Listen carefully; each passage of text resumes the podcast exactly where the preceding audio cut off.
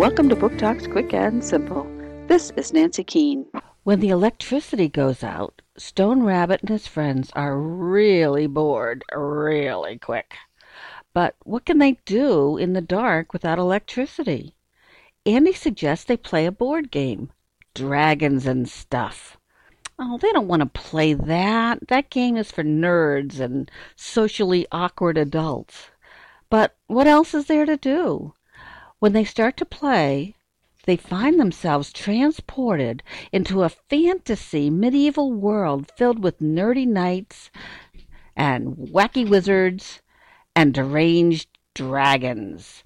Will they be able to figure out the game so that they can get home?